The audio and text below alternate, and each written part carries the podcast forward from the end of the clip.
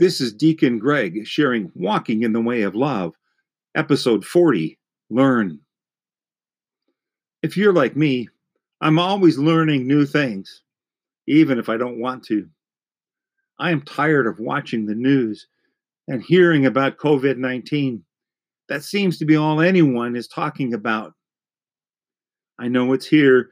I know it's very contagious and it's deadly. I know that we need to stay separated from each other. I must be extra careful as I am in the very high risk category, and so is my wife. We had the radio on this morning and listened to a conversation about the meat processing plants and the impact of COVID 19.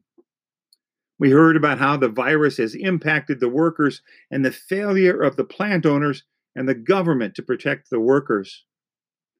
When Vice President Pence visited a meatpacking plant, he stated that all workers would be tested for the virus before the plant reopened. Well, that is not what happened before the president ordered the plants to reopen. The workers were given masks and shields to wear but they caused safety issues when they obstructed the worker's vision. When working quickly with very sharp knives, not being able to see clearly can be more deadly than the virus. This is true in all meatpacking plants and in all food processing plants.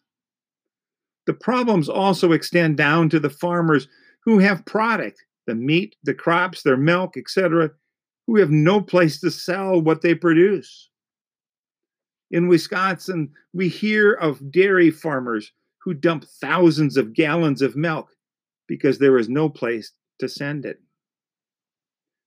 This pandemic has brought to light many issues of safety and the frailty of the farmer's livelihood and the food production system from the farmer to the store.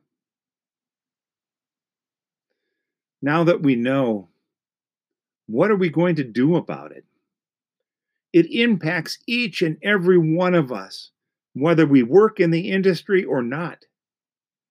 If we do nothing and let the system go on as usual, this will impact our lives forever and for years to come, anyway. I do not have the answers, but I can find those who do.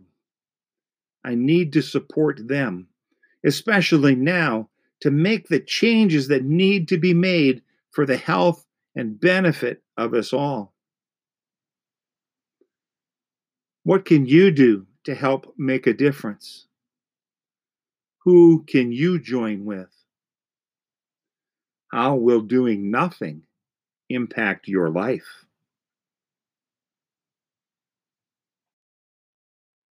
Thank you for joining me on my journey as I walk in the way of love. Until next time, stay safe, stay healthy, and remember that Christ has risen.